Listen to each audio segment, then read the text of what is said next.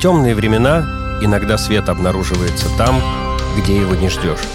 Наш подкаст о том, что таким местом может быть школа. Мы рассказываем о школах и образовательных проектах, которые представляются нам искрами во тьме. Их много, и они продолжают светить. От звонка до звонка. Всем привет, это подкаст «От звонка до звонка». Меня зовут Никита, я учитель школы 1500, и со мной сегодня моя коллега Маша Мария Николаевна. Привет. И э, к Маше в гости приехала в Москву из Германии подруга Снежана Лазарева. И сегодня мы говорим про образование в Германии, потому что в Германии ты много чем занимаешься, связанным с образованием и в школе, и не в школе. Я в Германии уже 6 лет живу. Я переехала летом 2017 года. Я успела побывать няней в семье, я успела поработать в совершенно отвлеченной сфере в гостиничном бизнесе и последние три года я получаю образование педагогическое. Поскольку я учусь на педагога, то у меня много разных практик. Я работала в Вальдорфском детском саду, я работала в монте интеграционном детском саду.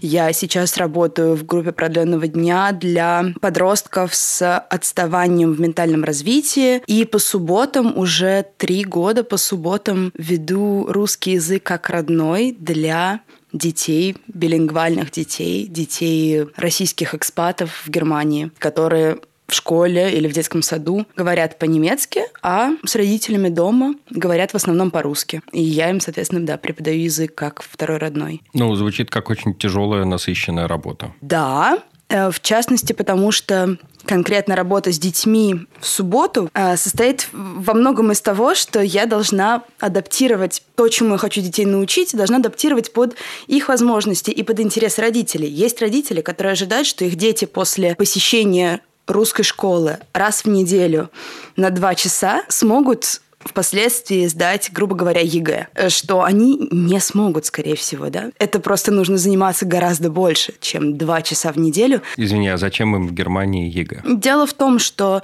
особенно сейчас, в последнее время, э, новые дети, которые приходят в школу, я обратила внимание, что много кто из них это только что переехавшие из России по самым разнообразным обстоятельствам, связанным с событиями последних двух лет, и они предполагают, что они в итоге вернутся, например, когда-нибудь где-нибудь.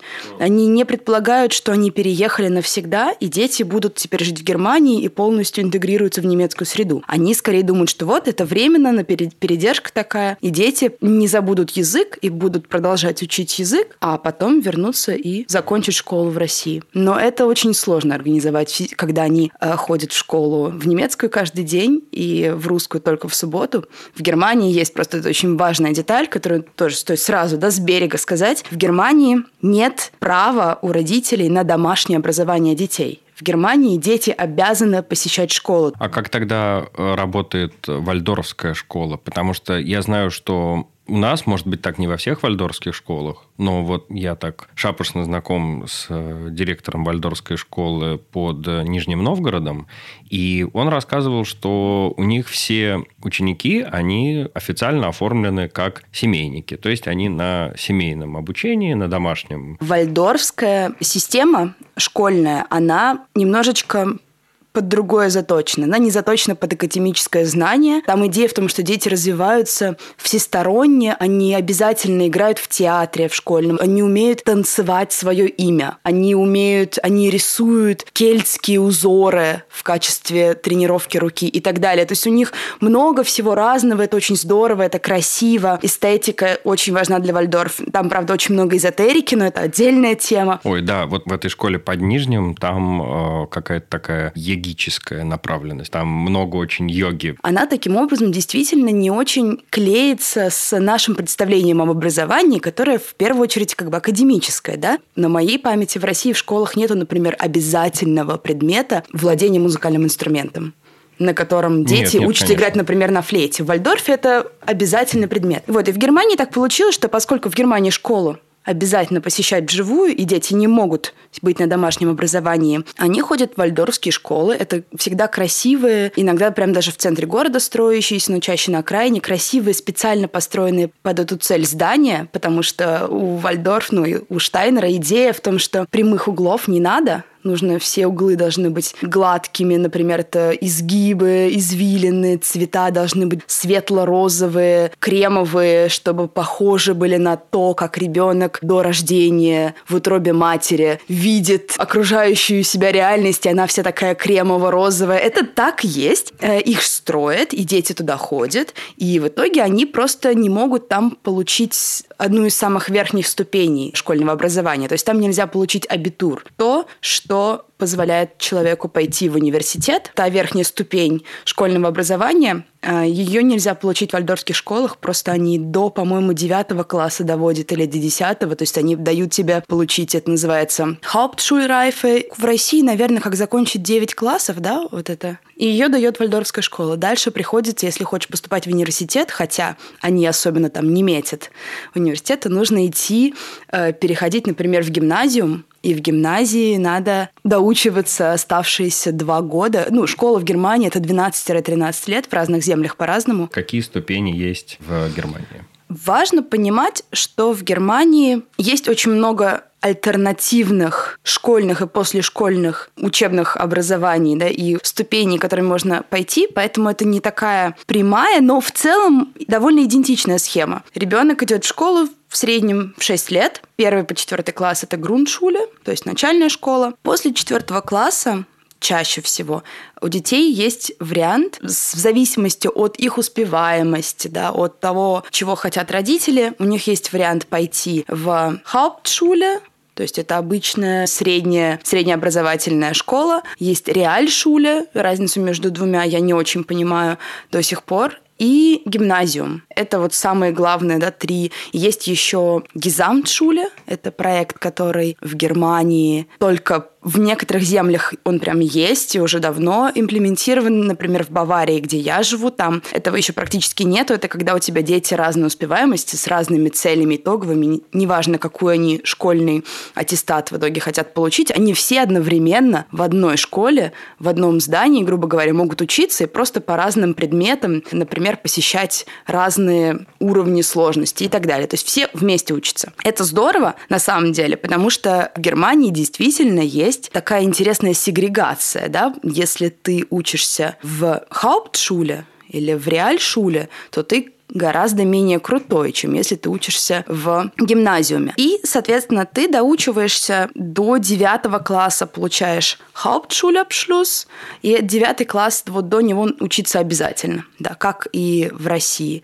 А дальше там до десятого у тебя Realschule дает до десятого класса включительно. Там ты получаешь Realschulabschluss, и после него ты можешь продолжить учиться, то есть ты можешь перейти на Oberstufe в гимназии, то есть это последние дополнительные 2-3 года доучишься специально, чтобы получить Abitur. Это примерно как ЕГЭ, наверное, но его сложнее получить, у него статус выше. Если ты закончил 9 классов, то ты, скорее всего, после этого пойдешь в Berufsausbildung, это колледж получения профессионального образования. Ничего особенного, здесь примерно все то же самое. Но, например, есть, я получаю тоже специальное образование, но я иду, хожу не в Берufsschule, а фахакадемии, то есть это профессиональная академия. И для этого нужно немного более высокую. Для этого нужно реальшулабшлюз, то есть уже не 9 классов, а 10 классов, и тогда можно туда идти. После 10, то есть 11, 12, 13 классы, их можно сделать ну, практически только в гимназии,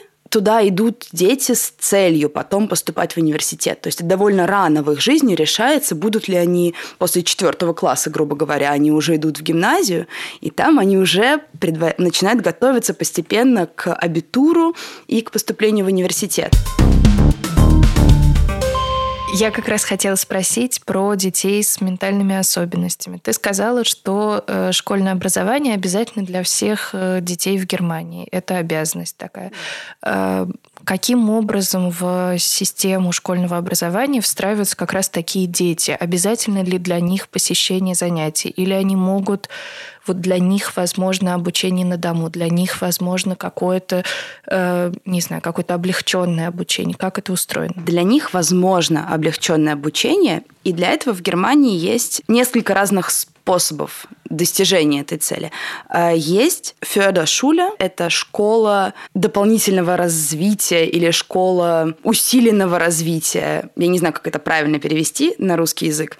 Это конкретно школа с упрощенной системой, с упрощенным учебным планом, в который э, никто не метит на Abitur, то есть на ЕГЭ, ну, если в первую очередь говорить, да, о детях конкретно с какими-то ментальными проблемами и с э, отставанием в развитии языковым ли, в целом когнитивным ли и так далее. Но прописано в, в законодательстве, посвященном школьному образованию, что целью нашей является инклюзивная работа, при которой абсолютно все дети и подростки неважно с какими сложностями, с какими потребностями, абсолютно все имеют право на равные возможности а, в условиях такой школы, в которой необходимости каждого учтены одновременно. То есть никто не отделяется друг от друга, и нету отдельно Фёдершуля и нормальная школа.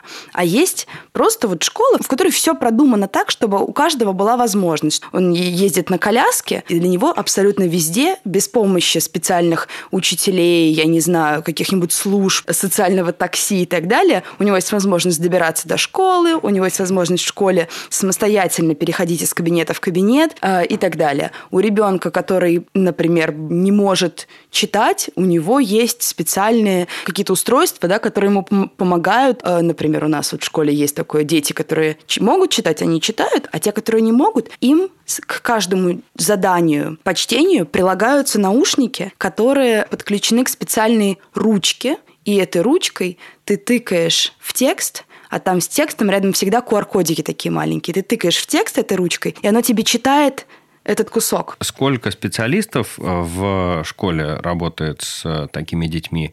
И правильно я понимаю, что это распространено на все школы Германии, на все федеративные земли, вот такая система инклюзивная? Или это конкретно вот в этой Монтессори школе э, такая система? В Германии образование дошкольное, школьное и постшкольное оно действительно находится полностью на откупе земель, то есть Бундесленда. Э, сверху есть только некие предписания о том, какие у детей есть права, что у детей есть права на обучение, у детей есть права на то-то и на то-то и на то-то. Да, у нас просто что в Москве, что во Владивостоке, Нет, все у одно нас, и то же. Да, в разных землях э, разные системы, разные могут быть программы, разные могут быть э, предметы школьные, могут быть разные э, системы по-разному применяемые, в том числе и разные школьные аттестаты. Так ли во всех школах Баварии с инклюзией? Так не во всех школах, потому что конкретно школа, в которой, к которой я отношусь,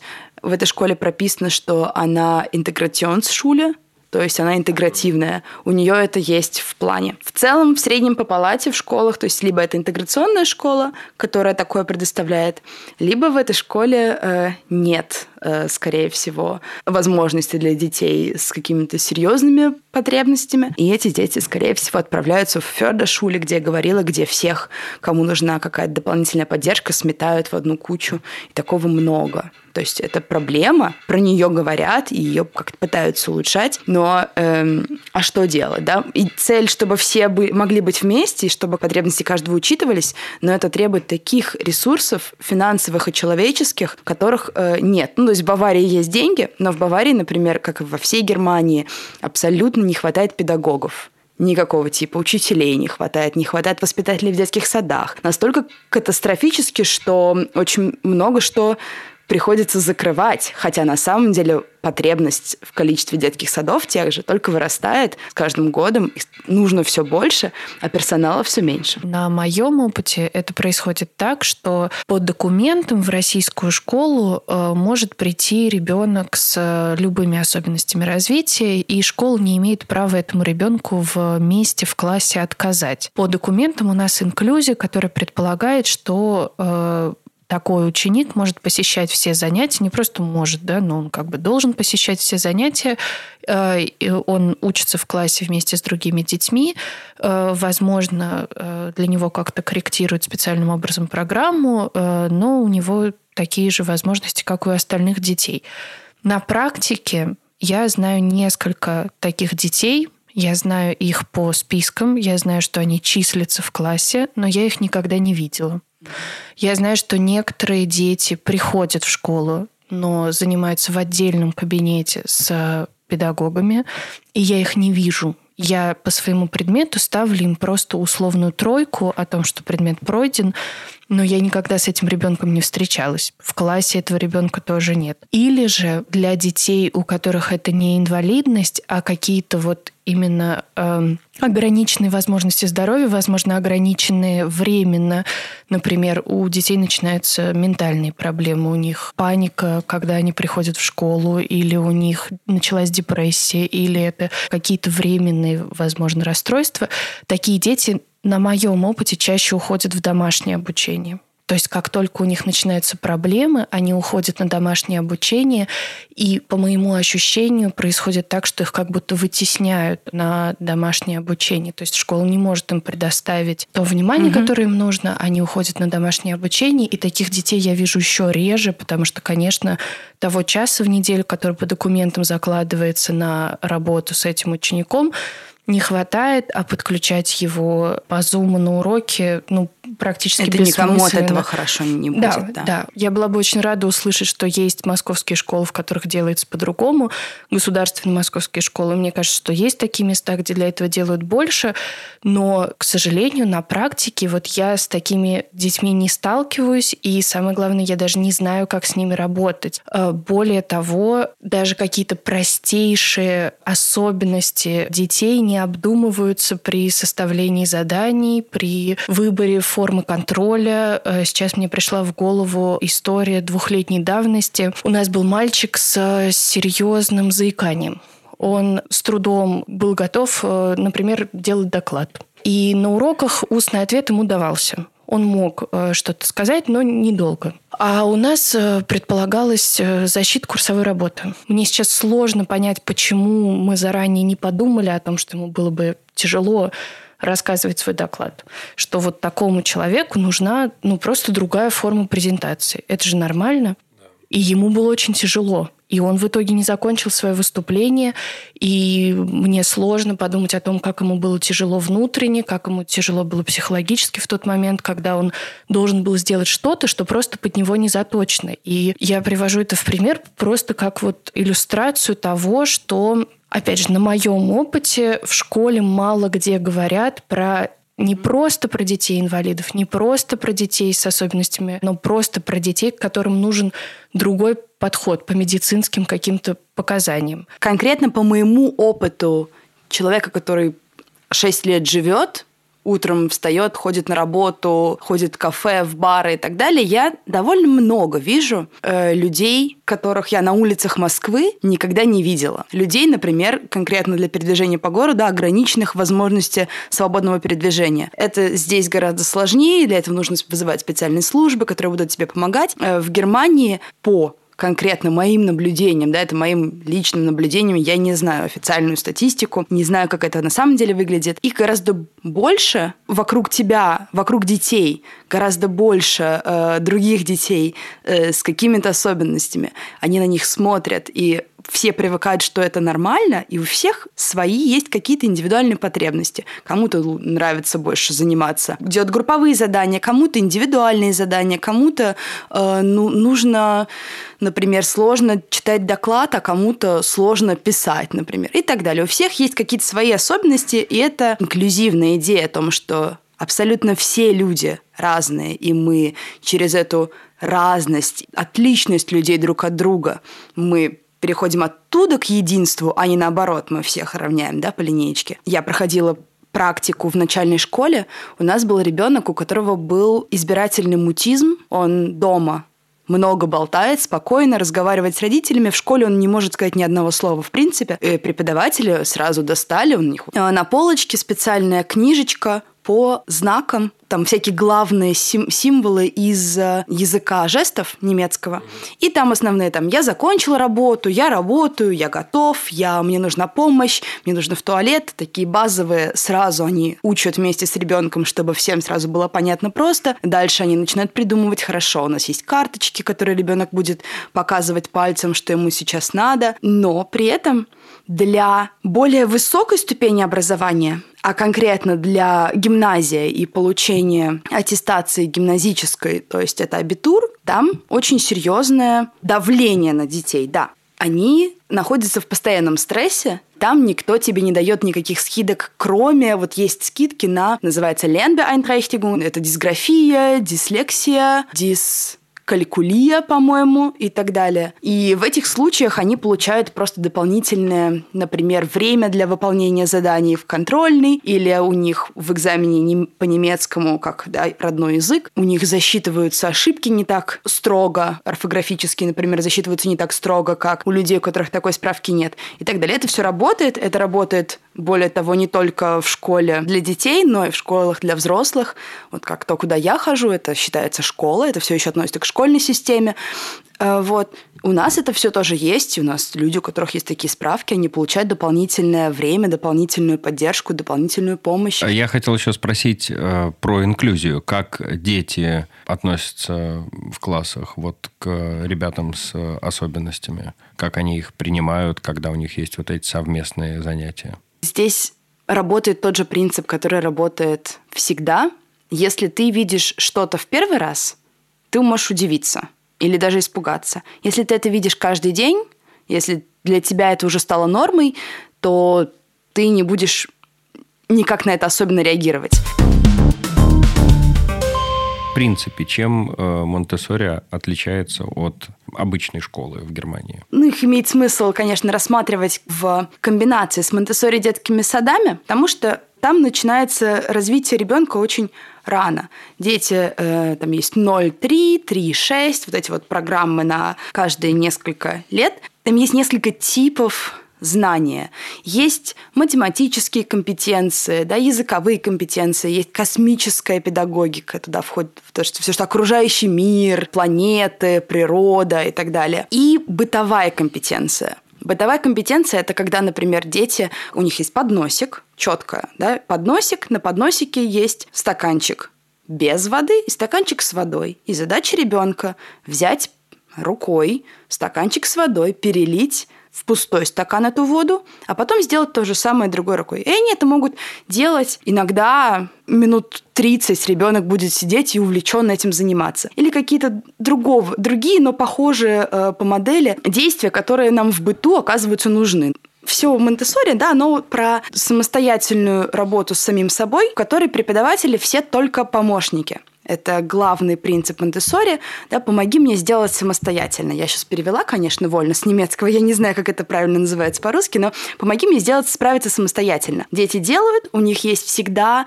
на всех заданиях есть самостоятельная проверка – это значит, что ты, грубо говоря, просто переворачиваешь листочек с заданием, и у тебя там цветными наклеечками все правильные ответы показаны. И ты смотришь, ага, правильно, неправильно, неправильно, сейчас я скорректирую. Преподаватель там только для того, чтобы его можно было позвать, и э, он тебе поможет не сделать задание скорее, а может быть он тебе еще раз покажет принцип. И это распространяется на школу. В школе примерно так же все происходит, с той разницей, что, конечно же, в школе есть определенные требования государственные, что дети должны уметь к концу, например, первого класса по предмету э, немецкий язык. Вот у нас тоже есть э, Монтессори школа, Монтессори детские сады, и моя бывшая одноклассница сейчас работает в начальной школе учительницей, и она рассказывала, что когда к ним то ли дети из детского сада Монтессори при, приходили, то ли дети из другой началки Монтессори, я уже не помню. Но, в общем, что да, они совершенно не были приспособлены вот к тем типам уроков, которые проходят в российской школе. Как учителя отзывались о них, что эти дети не умеют себя вести. Захотели встать, они встали. Захотели выйти, вышли. Да. Захотели попить воды, попили. Захотели не делать задания, они не делают задания. Господи, они не управляемые управляемые, вот, э, и что их приходится потом вот в систему как-то встраивать. Ну, а на это у меня к тебе вопрос. Мы хотим детей, которые будущие взрослые, мы хотим из них делать кого-то, кто умеет по правилам поднимать ручку, когда они пописать хотят сходить? Или мы хотим делать, помогать расти и создавать себя э, людей, э, людям помогать, э, которые чувствуют себя, свои потребности, свое тело. Они знают, когда они хотят в туалет, ну ты хочешь в туалет, ты не спрашиваешь всех окружающих, а можно я сейчас пойду в туалет схожу? Ты встаешь, извиняешься, может быть, или говоришь, вот мне нужно отойти, и идешь. И это, на самом деле, ну, абсолютно здоровое поведение человека, который не оглядывается, э, а можно ли, не боится, не боится того, что его исключат э, из группы, того, что его, э, на него косо посмотрят, он просто делает то, что ему надо. При этом Монтессори школа требует способности брать за себя ответственность. Эти дети должны знать, что они должны какие-то темы обязательно пройти, они должны обязательно чему-то научиться. И они очень во многом себе самостоятельно э, собирают свой учебный план. Они во многом влияют на то, что они когда будут проходить в школе, с чем они будут заниматься, и они берут довольно с раннего возраста ответственность на себя за то, как они учатся и чему они учатся. Я как раз хотела спросить про обучение в большом взрослом мире. Ты работаешь в школе Монтессори, ты работаешь э, с детьми с особенностями ментального развития. Э, мне интересно, как тебя для этого учат. Здесь важно сделать дисклеймер, что я учусь в фах-академии, то есть в профессиональной академии, э, в профессиональной академии на педагога, в первую очередь, это по-русски называется воспитательница. Я могу с этим образованием работать как в яслях, в детском саду, в школе, сопроводительно, не преподавателем, а во всяких центрах дополнительного образования и так далее, с людьми вплоть, э, то есть от 6 месяцев до 27 лет. Очень широкий разброс. Но я учусь на государственной программе, которая мне дает потом бумажку о том, что я staatlich anerkannte Erzieherin, что означает, у меня государственно признанная аттестация для работы в государственных учебных заведениях. Поэтому у нас мы учим всего понемногу, и конкретно работать с Вальдорф или Монтессори, или работать в э, лечебно-педагогической сфере и так далее, меня конкретно чему-то из этих вариантов не учат. Меня учат всему понемногу, чтобы, в частности, я могла в любой ситуации, если не самостоятельно найти подходящее педагогическое решение для проблемы, то хотя бы знать, куда мне обратиться с этим, в какую мне сторону нужно дальше копать, дальше искать. Это как дисклеймер, что я не, да, я не специалист, например, по лечебной педагогике. У нас есть предмет психология, педагогика, лечебная педагогика конкретно, э, где мы про это э, все говорим. Но у нас есть очень несколько важных принципов, которые нам преподают. Один из них — это рефлексия, это самое главное, что мы всегда свое свои действия и свои собственные реакции на свои же действия на детей. Должны все время рефлексировать, должны все время обдумывать, а как я здесь работала, а как, я здесь, а как ребенок меня увидел в этой ситуации, а почему я не могла сейчас, например, внимательно за, за ребенком наблюдать, почему у меня не получалось, а потому что, не знаю, ребенок не помылся, от ребенка плохо пахло, и у меня, а у меня чувствительный нос. Мы такие вещи прямо проговариваем, нас, э, у нас были задания выписывать, а на что, а где у меня чу- чувствительность повышенная, где я перестаю объективно смотреть на ребенка. И, да, вот второй из этого, в частности, вытекающий, это перспектив übernahme, то есть я перенимаю перспективу, точку зрения ребенка. Мы постоянно в качестве упражнения нас вводят в роль детей, и то это преподаватель, который показывает пример некого мероприятия. Называется ангибот, называется бильдungsангибот. Это может быть урок, это может быть какое-то там упражнение, какая-то игра. А ты вот сказала, что вообще, да, сейчас в Германии не хватает учителей. Почему, с чем это связано, можешь сказать? Это связано много с чем. В частности, с зарплатами. Зарплаты учителей и зарплаты воспитателей, они нигде не такие высокие. А с учителями есть еще одна дополнительная проблема, а именно учителя, они должны получать Lehramt. Это означает, что они должны проучиться довольно долгое время в университете на э, специализации. Да? Учитель а потом они становятся государственными чиновниками. И государство имеет право их отправлять куда угодно. Они не могут просто взять и уволиться из школы, где они работают, и пойти в другую школу. Государство как бы перенимает часть власти над ними. У этого есть свои плюсы. Это очень хорошая пенсия, это довольно хорошая зарплата, это прекрасная страховка, по-моему, даже частная страховка, им выплачивают за это ну, и погоди, так далее. Зарплата ты сказала только что не очень хорошая. Э, да, там зарплата лучше, да, лучше. Но это, например, тут лучше, свободы чем... меньше. Лучше, чем если ты э, не делаешь леамт, если ты не, не становишься этим чиновником. А можно не делать? Делать? Э, смотря что, если ты хочешь преподавать у детей урок труда там, раз в неделю, то тебе не нужен леамт. Если ты преподаватель, штатный преподаватель, то тебе нужен леамт. И это просто не все хотят эту несвободу. Там, потому что там, там же копаются в твоей, не знаю, истории заболеваний, например. Если у тебя есть история с какими-то ментальными сложностями, каким-то э, бэкграундом, связанным с депрессиями и так далее, то это все они будут лезть в твою э, медкнижку и проверять, и тестировать тебя, а вообще можно ли тебя, готовы ли они за это браться, готовы ли они такого человека делать э, преподавателем. Это немножечко для некоторых людей это немножечко пугающая перспектива, что кто-то будет лезть во все их грязное белье и все про них так подробно знать. Воспитатели детских садов, ну то есть профессия э, эция или эциерин, она не требует ли амта. Это вот фах-академия эм, социальной педагогики, в которую хожу я. За эту профессию высокой зарплаты не бывает. При этом твои каникулы, твои отпуска завязаны на каникулы детей. В целом это не та сфера, в которой много денег и много возможностей. Что у вас с э, сексуальным образованием? Оно есть. Оно есть. Для детей очень много литературы для каждого возраста с соответствующими возрасту вопросами и ответами на эти вопросы.